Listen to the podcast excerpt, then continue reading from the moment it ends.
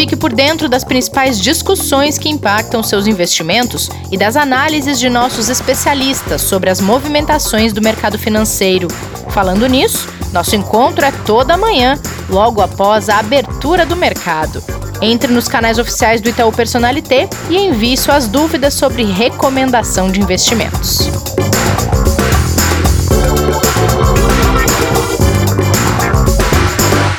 Bem-vindas e bem-vindos ao Investidor em Foco desta quinta-feira, pós-Copom, pós-posse de Biden na Casa Branca, pós-altas recordes nos futuros das bolsas norte-americanas, pré-reintegração dos Estados Unidos ao Acordo de Paris e à Organização Mundial da Saúde, ou seja, Biden chegou chegando.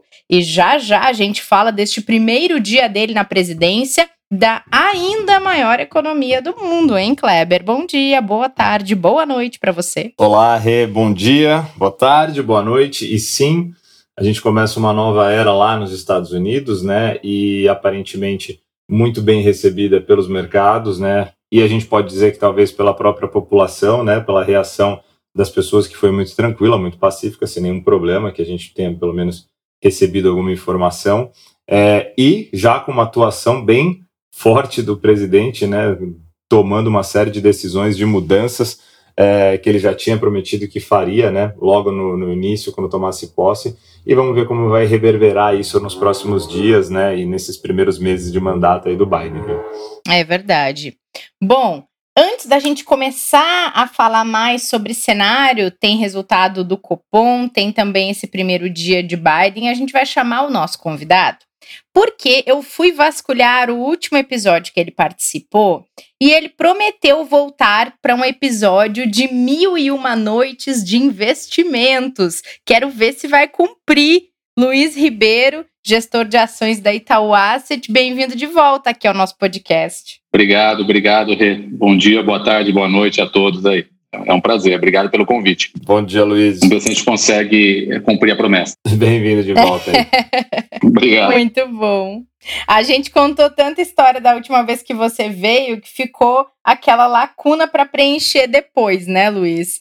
E tem é. tanta é. coisa acontecendo já nesse início de ano, já vou envolver você aqui na nossa conversa de avaliação de cenário, porque o Copom manteve a taxa de juros em 2% ao ano, como era esperado, e retirou o Ford Guidance, avaliando que o estímulo monetário está adequado. Queria ouvir de vocês o que, que de fato isso representa e se a gente, com isso, deve esperar um ciclo novo de altas consecutivas de taxa de juros. Olha, Rê, eu diria que só dentro do que você já falou já está praticamente explicado tudo, tá? Do que teve ontem do Copom.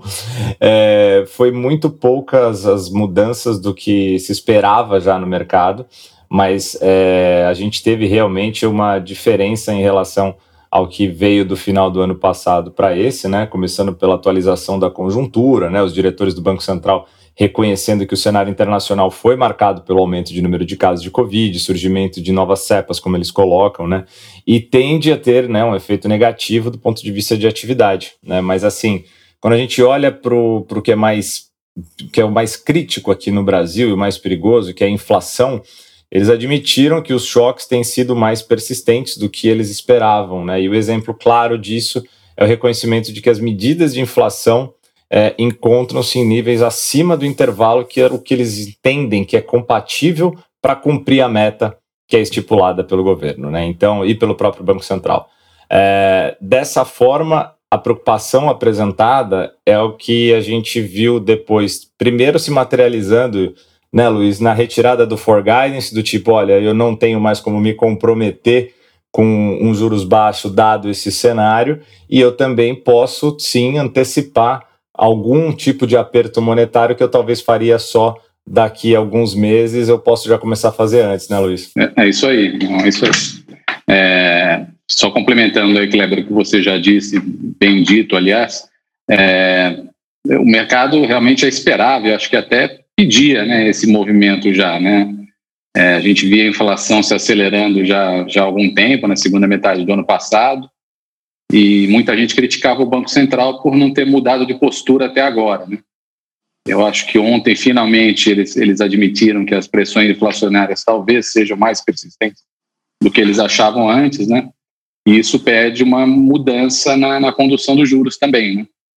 E foi o que eles fizeram ontem, aí como vocês disseram, retirando forward, forward guidance e, e, e, já deixando meio que o terreno preparado para uma alta uh, dos juros, né? A gente acha uma alta moderada dos juros nos próximos meses, talvez começando aí em, em março, ou já em março, mas mais provavelmente talvez em, em maio, né? Uhum. Acho que foi isso que aconteceu ontem. E o interessante que eu queria trazer para você, Rê, a gente está aqui com um especialista em renda variável, né? Então, Sim. o que, que tem a ver a Selic renda fixa, esse mercado com renda variável? E aí os investidores precisam se preocupar porque precisavam no passado se preocupar muito quando subia juros, né? Porque normalmente quando tem esse movimento ou sinalização de aumento de juros, você tinha uma fuga, né, historicamente de investidores deixando de ver atratividade em renda variável e buscando renda fixa, né? E aí esse, vamos chamar de fantasma do passado, é, para alguns investidores parece preocupar de novo, mas a gente vê um cenário bem diferente agora, né, Luiz? Ah, sem dúvida. Eu acho que é, é tudo aqui é uma questão de nível, né? É, para você reverter aquela tendência que a gente vem, vem vendo nos últimos anos, né, desde que a Selic aí começou a cair de maneira consistente, vindo lá de 14,25 no final de 2015 para esses 2% que a gente está agora, eu acho que para você reverter essa tendência de migração de renda fixa para ativos de risco, né, você precisaria de uma taxa de juros muito mais alta do que a gente está hoje. Né? Então, não é a taxa de juros subindo de 2 para 3,5 ou para 4 ou mesmo para 5 que vai reverter essa tendência, essa busca por ativos de risco. Né? Precisaria ser um, um movimento substancialmente mais alto e que a gente não consegue enxergar agora. Né? Teria que, alguma coisa teria que dar muito errado para que a gente subisse a taxa de juros de uma maneira que revertesse essa tendência dos últimos anos. A gente não consegue enxergar isso no cenário hoje, não. É, ainda tem muito chão pela frente, né, Luiz? Tem, eu acho que tem. Eu acho que o cenário continua positivo, né? Não muda. Acho que o cenário para renda variável, com, com essa mudança de postura do Banco Central, né? Como a gente falou aqui, o Kleber também falou, já era, já era esperado pelo mercado, né? O mercado até pedia essa mudança, né? De alguma forma, né? É, que isso acontecesse, não é, acho que até algo, algo saudável, precisava ser feito, né? Acho que a inflação realmente não pode fugir do controle, né? O maior risco é a inflação fugir de controle. Acho que com essa postura do Banco Central, ele, ele deixou claro que ele está de olho realmente no, na, na inflação. Né? E, e, de novo, uma subida da taxa de juros aí para 3,5% ou mesmo para 4%, acho que não muda muito o que a gente vê no mercado de renda variável hoje. Bom, queria falar com vocês também destas primeiras horas de Biden como presidente.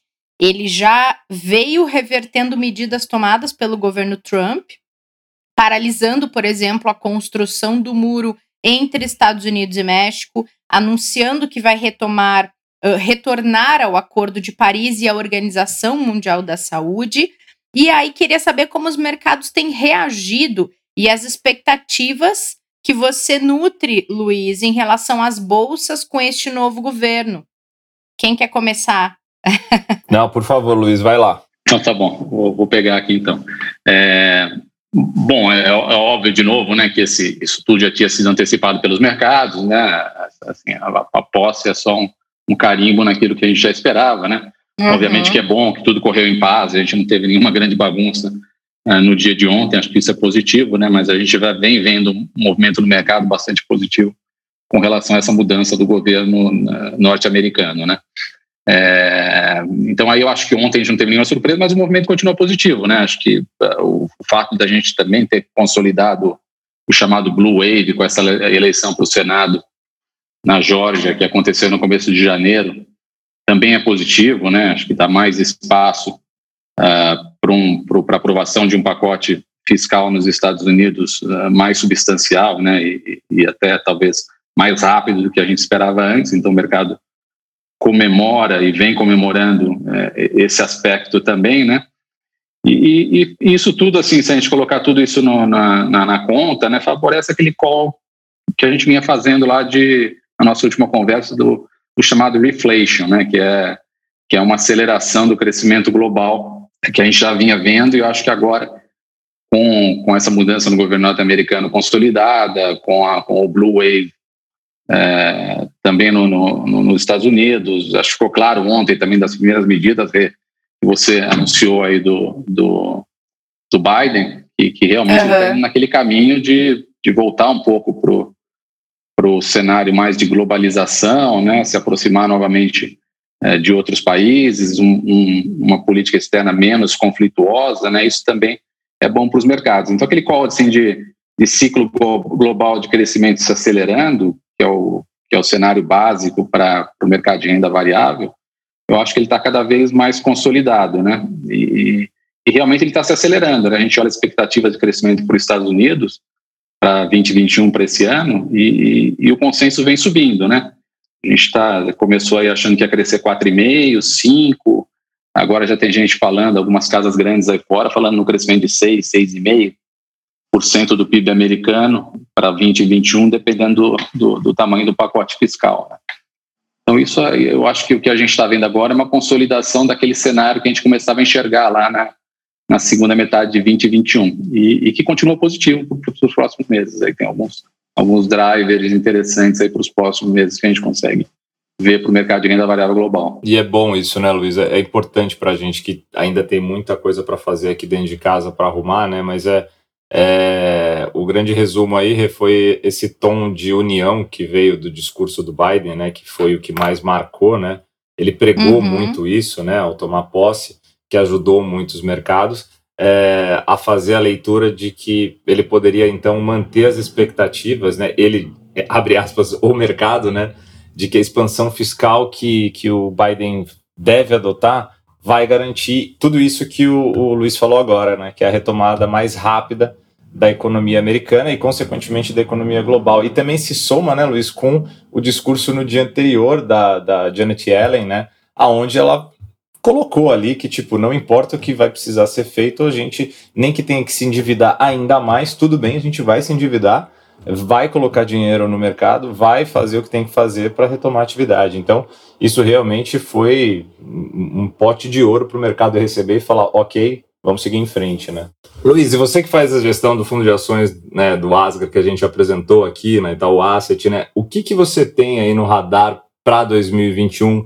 Já muito do que você falou aqui, né? Quais são os mercados que você tem mais monitorado e olhado com carinho para começar a alocar os recursos do fundo e olhando aí com, com mais atenção para onde você vai buscar realmente os retornos para o investidor. Uhum. Boa, Kleber.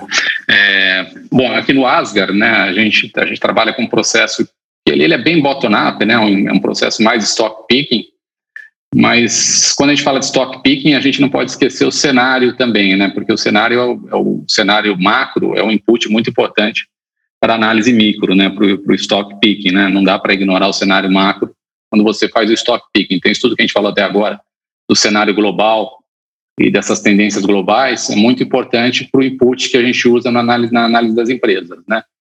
Então, a alocação em um setor ou outro varia muito dependendo de como a gente está enxergando esse cenário macro, tanto global quanto o cenário de cada um dos países de maneira individual, né? É assim que a gente tenta navegar, né?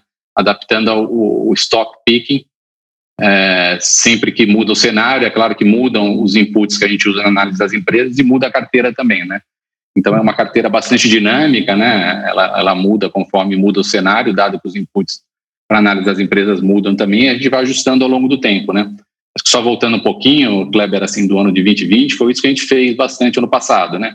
Eu acho que a gente conseguiu navegar bem o cenário difícil que foi o ano passado, né? O mais desafiador que o normal, é, navegando dessa forma, né, tentando analisar o, o, cenário, colocando isso como input no Stock Selection e, e navegando, mudando a carteira conforme as condições iam mudando também. Para esse ano, 2021, assim, o cenário que a gente terminou 2020 e que a gente conversou um pouquinho agora, continua ainda positivo do ponto de vista global. Né? A gente falou bastante disso, eu não vou repetir, né? mas crescimento global se, acelerando, né? É, ajuda fiscal vai continuar na mesa e, e, e, em alguns países de maneira bastante forte, como é o caso dos Estados Unidos, né? Em outros nem tanto, mas eu acho que de maneira geral o empuxo fiscal continua ajudando e a política monetária, né? Que também vai ajudar muito o cenário global, né? Enquanto a gente tiver o Fed é, é dando suporte aos mercados e, e, já ficou claro nos últimos discursos do, do, do Jerome Powell que esse vai ser vai ser o, o, principal mote agora, né? Whatever it takes, né? usando a frase deles, né? E ontem a Yellen, você mencionou também o mesmo discurso por parte do Tesouro. Acho que quando a gente tiver essa liquidez toda, vai ficar difícil você você navegar contra essa, essa onda de liquidez e, e ficar mais negativo em renda variável. Né? Acho que é difícil ficar negativo em renda variável uh, nesse cenário. Então, do ponto de vista global, a gente continua achando que é um cenário muito bom, assim, para mercados emergentes, né? E, e para e para nomes cíclicos também. Então a gente tenta navegar assim na carteira, tendo uma exposição a nomes que beneficiam desse cenário, né, nomes mais mais cíclicos aí, é, principalmente no setor de commodities, a gente tem uma, uma exposição razoável ao setor de commodities, mas sem ignorar também as histórias estruturais, né, as histórias que, que, que se beneficiaram da pandemia, que pegaram uma aceleração boa no, no tipo de negócio que eles têm e, e, que a gente acha que vai continuar num trend positivo nos próximos anos. Então, é uma carteira assim que hoje eu acho que ela está bem balanceada. Assim, ela tem uma exposição legal a cíclicos, né, via commodities, mas ela também tem uma exposição estrutural a nomes que a gente acha que vão se dar bem nos próximos anos, dadas as mudanças que a gente está vendo é, no comportamento do consumidor, na maneira como as economias estão sendo geridas, e, e, e, essas empresas a gente também não pode ignorar, né? Não posso ficar uma carteira só com cíclicos, que eu acho que a gente vai esquecer uma boa parte dessas histórias mais estruturais que a gente tenta colocar na carteira também. É dessa maneira Legal, que a gente queria... de maneira geral, explorando. Uhum. É, eu queria tocar nesse ponto exatamente que você falou agora, Luiz, porque a gente tem ouvido bastante aqui no podcast de especialistas que vêm apontar futuros promissores, commodities vem sendo bastante citado, e você mencionou outros setores. Queria saber para onde você olha para 2021, porque a gente passou 2020 mostrando ciclos de impacto e recuperação de setores. Por exemplo, infraestrutura, é, setor de energia elétrica, setor de portos, aeroportos, rodovias, uh, essa questão de infraestrutura ela teve um, um, ciclo bastante dinâmico ao longo do ano passado, né? E aeroportos, por exemplo, é um setor que ainda não entrou no seu na sua recuperação, afinal a gente ainda tem uma, repre, uma demanda represada muito grande. E aí quando você olha para setores, você já consegue ter um, uma luz maior do que que deve ser promissor, assim? Uhum. Eu vou falar um pouquinho do que a gente está vendo hoje, né? Obviamente tá. as coisas são muito fluídas e dinâmicas, né? Com certeza. Não, a gente tem que datar, né, Luiz? Estamos hoje, dia 21 de janeiro, com esse, com esse cenário. Eu sempre falo isso. Dado esse cenário, a gente está posicionado assim, né? Mas uhum. o, investidor, o investidor ativo, o gestor ativo, tem que estar preparado para mudar quando for preciso, né? É, é. Então, falando um pouquinho até dessas mudanças, o ano passado a gente até teve mais commodities na carteira, eu acho que a gente conseguiu navegar bem aquele, aquela recuperação forte de, de commodities, né, que a gente pegou no final do ano passado. É, e as ações andaram bem, né? Muita, muita coisa andou bem. Continua sendo um call positivo para a gente, a gente continua com uma exposição a, a, a, cíclicos via commodities, mas ela é menor do que ela era em, em setembro, outubro e novembro, tá? A gente diminuiu um pouquinho agora no começo do ano, e mudou um pouquinho para essas histórias estruturais que eu estava conversando aqui, que, que, que vai em direção à sua, à sua pergunta, né? Uhum. É, é, a gente acha que alguns setores, por exemplo, a gente continua gostando do setor de saúde, por exemplo, no Brasil. Bom. Então a gente uhum. gosta de, de Intermédica, por exemplo, principalmente agora, depois dessa, desse anúncio da fusão com, com a Apvida. Né? A gente já gostava do setor, é um setor que no Brasil tem muito potencial, e depois da pandemia, as pessoas com certeza vão, vão prestar mais atenção à saúde, né? Então, é um setor que também acabou se beneficiando um pouco de maneira estrutural do que aconteceu no passado, né? Então, a gente tem exposição a isso. Outro, outro setor, assim, que, que a gente continua que a gente continua olhando de maneira positiva é, são as empresas de e-commerce, né? Acho que e-commerce do ano passado, óbvio que a gente teve uma, um progresso muito grande, né? é, talvez uma aceleração aí de alguns anos em apenas um ano, né, dado que todo mundo foi forçado a comprar online. Mas essa, essas empresas a gente continua gostando, a gente chegou a diminuir lá atrás para aumentar commodities, né, agora a gente voltou um pouquinho a aumentar de novo a exposição a e-commerce. Esse é outro tema é, que a gente está vendo. É, uma outra empresa que a gente gosta também, para ficar mais um exemplo que está na carteira hoje, é, é o setor de, de, de, de, animais de estimação, de pets, né? Que a empresa chama pets, na verdade. É, eu gosto muito. Também. É, então, pois é, eu sei. Eu sei que você tem um, um pet aí que você gosta muito. Tem, tem um carinho especial ali, né? É, exatamente, exatamente. Ela conhece bem esse mercado. E, e também a outra empresa que é um exemplo de, uma, de um setor, né, não só da empresa, mas de um setor que também se beneficiou com a pandemia de maneira estrutural, né, de forma que vai continuar se beneficiando disso nos próximos anos também.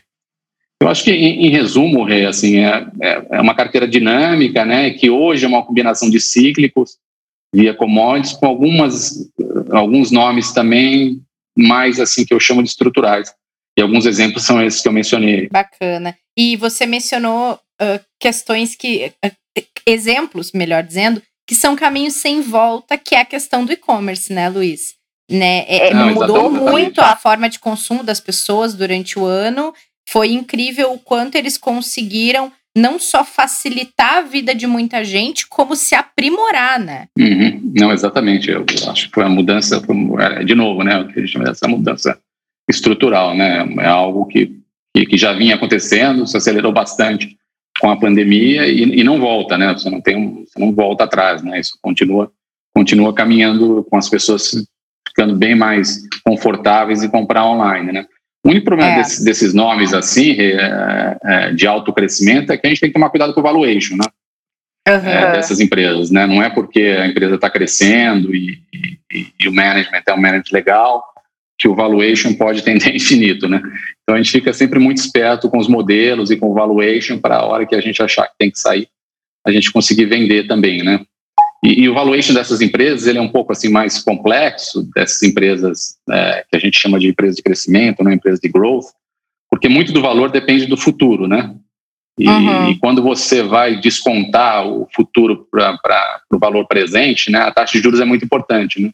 Então, qualquer mexida em taxa de juros muda bastante o valuation, né? Por isso que eu estava dizendo que o cenário macro é muito importante para o stock picking também, né? Esse é um exemplo de Verdade. como é importante, né? Se você tiver uma alta taxa de juros muito forte lá fora e aqui no Brasil, automaticamente essas empresas que têm o crescimento muito lá na frente, elas passam a valer menos, né? Então, é, tem que tomar bastante cuidado também com a, com a taxa de juros, principalmente nessas empresas de, de alto crescimento, né? Mas, de novo, o cenário não é nenhum cenário de explosão de taxa de juros, né? Eu só digo que a gente tem que monitorar de maneira permanente isso, né? Luiz, e você já falou um pouquinho da, das estratégias, né, de como que foi 2020, mas ontem a gente teve um papo muito legal também aqui com o gestor é, da Legacy, né, o CIO da, da gestora, e ele falou das, das performances e falou de um pouquinho daquilo que foi é, a diversificação, né, ao máximo que eles fizeram para conseguir chegar no resultado é, que eles chegaram. E o Asgard tem, obviamente, uma direção diferente por ser um produto mais focado, muito mais focado e direcionado ali no mercado de renda variável, mas você passou pela mesma situação de ter que superar ali um cenário totalmente adverso e novo, né? Que a gente, como já falou várias vezes, não tinha precedentes.